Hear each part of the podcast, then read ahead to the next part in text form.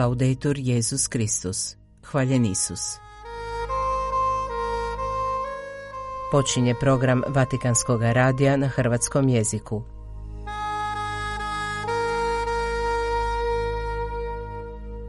Evo sadržaja današnje emisije.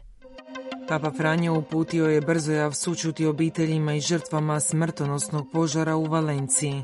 Isus je i riječi sakrament, istaknuo je kardinal Raniero Cantalamessa, propovjednik papinskog doma u prvoj korizmenoj propovjedi u dvorani Pavla VI. Pregled vijesti života katoličke crkve u Bosni i Hercegovini pripremio monsignor Ivo Tomašević.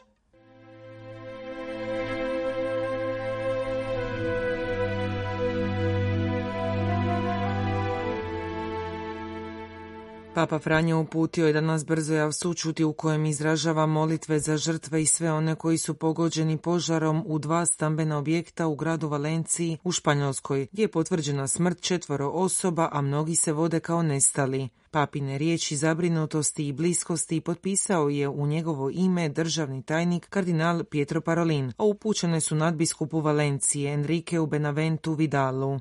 Potvrđeno je da su četiri osobe poginule, a 14 osoba se vode kao nestali, nakon požara koji je jučer izbio u stambenom kompleksu s ukupno 14 katova. Papa istaknuo da preporučujući duše pokojnika božanskom milosrđu uvjerava narod Valencije i sve obitelji koje su pogođene u duhovnu blizinu, te moli gospodina da im da snage u ovim trenucima boli. Također je uputio molitve za potporu vatrogascima i svima koji sudjeluju u operacijama potrage i spašavanja. S tim nakanama zaključno stoji u brzojavu papa je zazvao zagovor zaštitnice Valencije, gospe od napuštenih i španjolskog zaštitnika Svetog Josipa, te udjelio apostolski blagoslov kao zalog nade u uskrslo Krista. Španjolske vlasti proglasile su trodnevnu žalost. Predsjednik vlade posjetio mjesto nesreće obećavši podršku pogođenima i izrazivši zahvalnost vatrogascima i vojnim djelatnicima koji su bili uključeni u gašenju požara. Odmah nije bilo poznato koliko je ljudi ljudi bilo prisutno u dvijema zgradama kad je izbio požar, ali se pretpostavlja prema lokalnim izvještajima da su deseci izgubili svoje domove i imovinu. Kompleks je imao oko 140 stanova.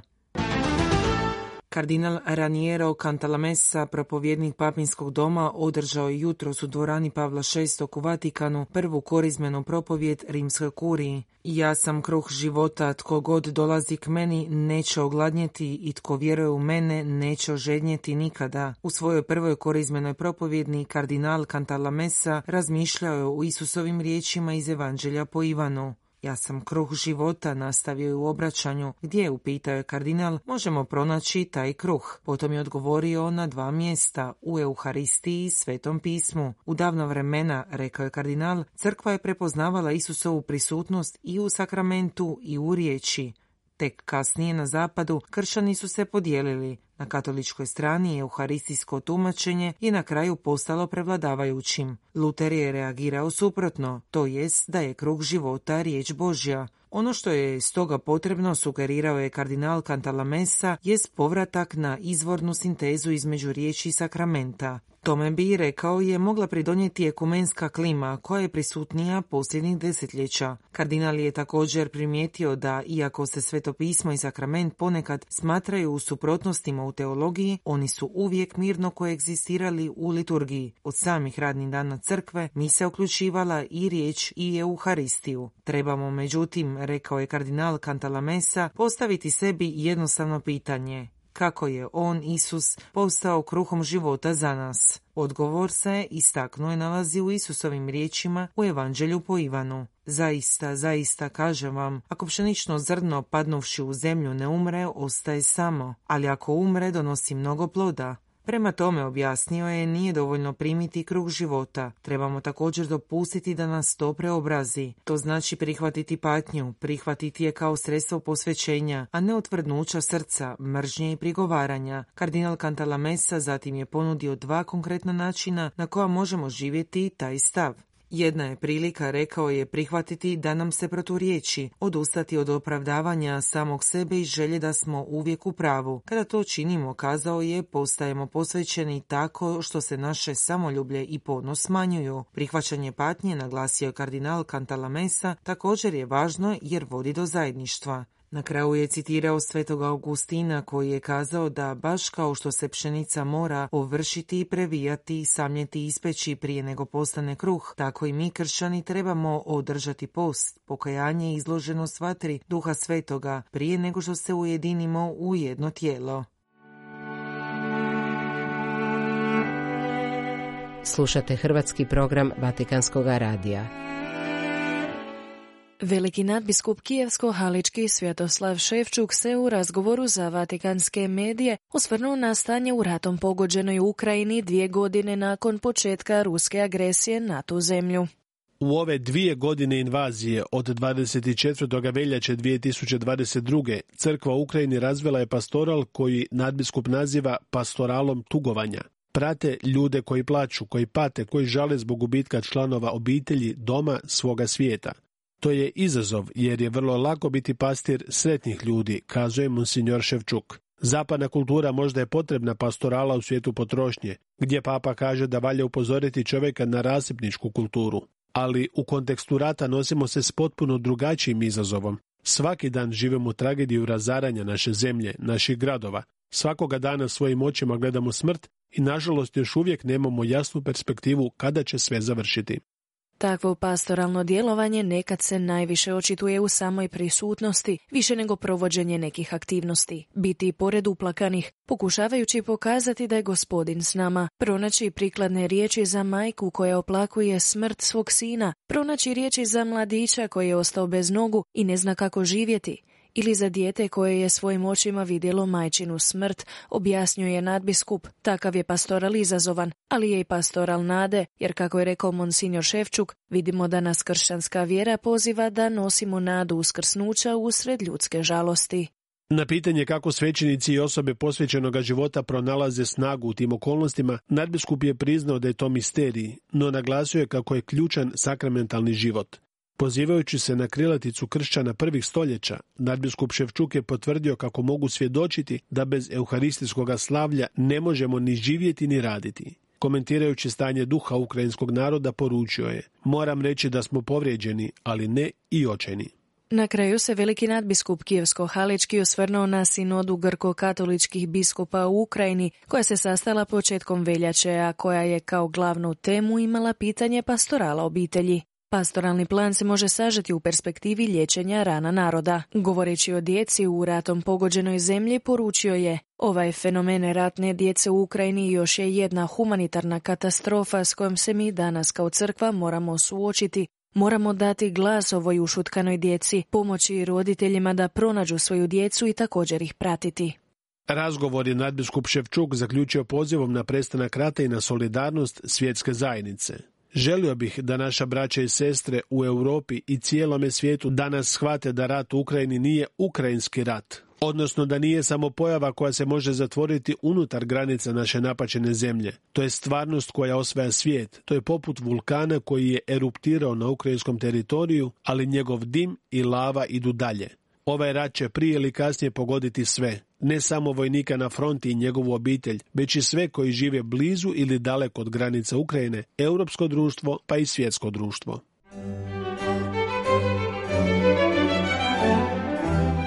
Monsignor Ivo Tomašević daje nam izvješće iz Bosne i Hercegovine. U okviru lanca korizmenih euharistijskih slavlja Evropskih biskupskih konferencija na nakanu za sadašnju sinodu i za žrtve ratova koji bjesne u Ukrajini u svetoj zemlji, svetu misu u ponedjeljak 19. veljače u katedrali srca Isusova u Sarajevu predvodio je predsjednik biskupske konferencije Bosne i Hercegovine Monsignor Tomo Vukšić, nadbiskup metropolit Bosanski apostolski upravitelj vojnog ornarijata u BiH uz koncelebraciju 17 svećenika. U prigodnoj propovjedi nadbiskup Vukši kazao je da je slavljenjem svetih misa na ovaj dan zajednica Isusovih vjernika u Bosni i Hercegovini pridružuje se evropskom lancu korizmenih euharistijskih slavlja, čime se ujedno nastavlja uzajamna solidarnost i zauzimanje za rast zajedništva crkve u evropskim zemljama. Predsjednik biskupske konferencije BiH posjetio je da je lanac korizmenih svetih misa u Europi započeo prije nekoliko godina kao izraz duhovne blizine s ljudima tada pogođenim pandemijom, a poslije je nastavljen u svrhu molitve za mir zbog rata u Ukrajini. Također je posjetio da Isus starozavjetnu zapovjed ljubi bližnjega svoga kao sebe samoga, uzdigao na višu razinu, dopunio je, oplemenio i podigao na kršćansku visinu kazavši zapovjed vam novu dajem, ljubite jedni druge kao što sam ja ljubio vas, tako i vi ljubite jedni druge. Dakle, pravilo ljubavi prema drugim ljudima nakon Isusa nije više da se bližnjega ljubi samo kao samoga sebe, nego onako kako je Isus volio svakoga čovjeka, pojasnio je pastir crkve Bosanske.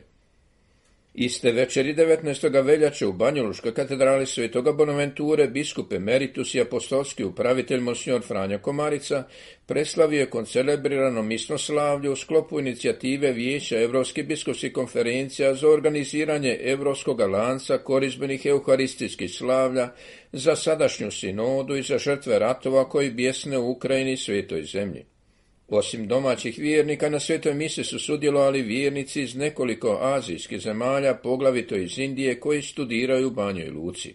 Biskup Franjo je na početku mise zahvalio svima i svakome osobno koji su došli na zajedničku molitvu u duhu povezani s vjernicima svih župa iz biskupije i cijele metropolije.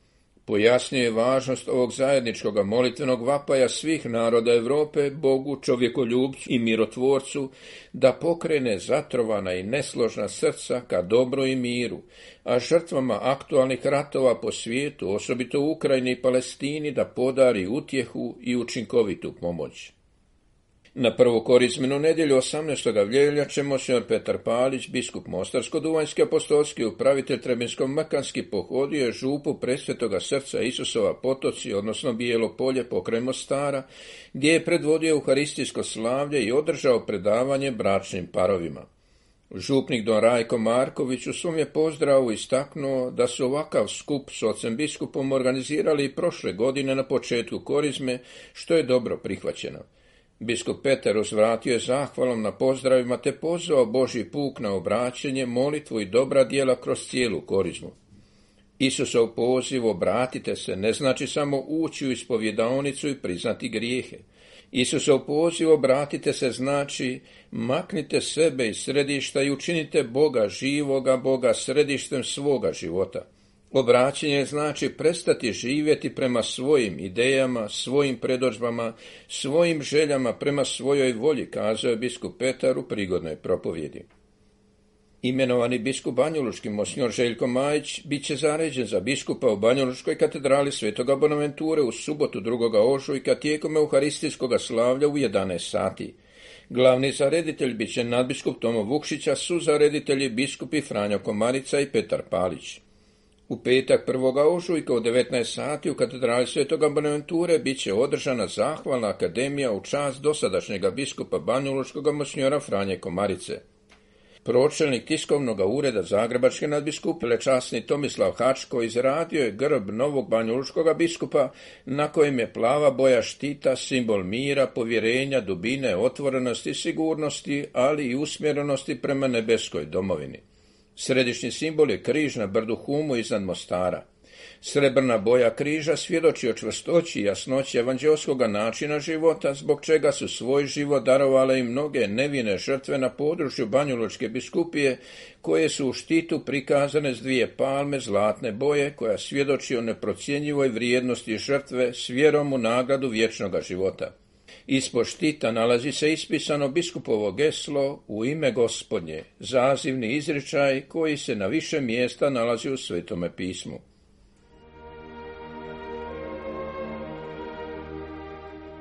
Bio je to redoviti prijenos Vatikanskog radija na hrvatskom jeziku. Hvaljen Isus, laudetur Jezus Kristus.